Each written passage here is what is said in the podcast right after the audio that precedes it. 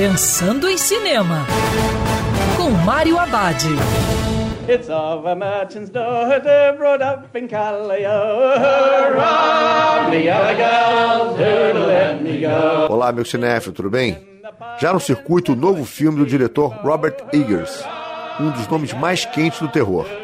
Seu novo projeto é O Farol, que conta a história de dois faroleiros que tentam não enlouquecer enquanto cuidam de um farol numa misteriosa ilha da Nova Inglaterra no final do século XIX. A trama é baseada numa tragédia real que aconteceu no farol da ilha de Small em 1801. Essa história já tinha sido contada antes em outro filme em 2016.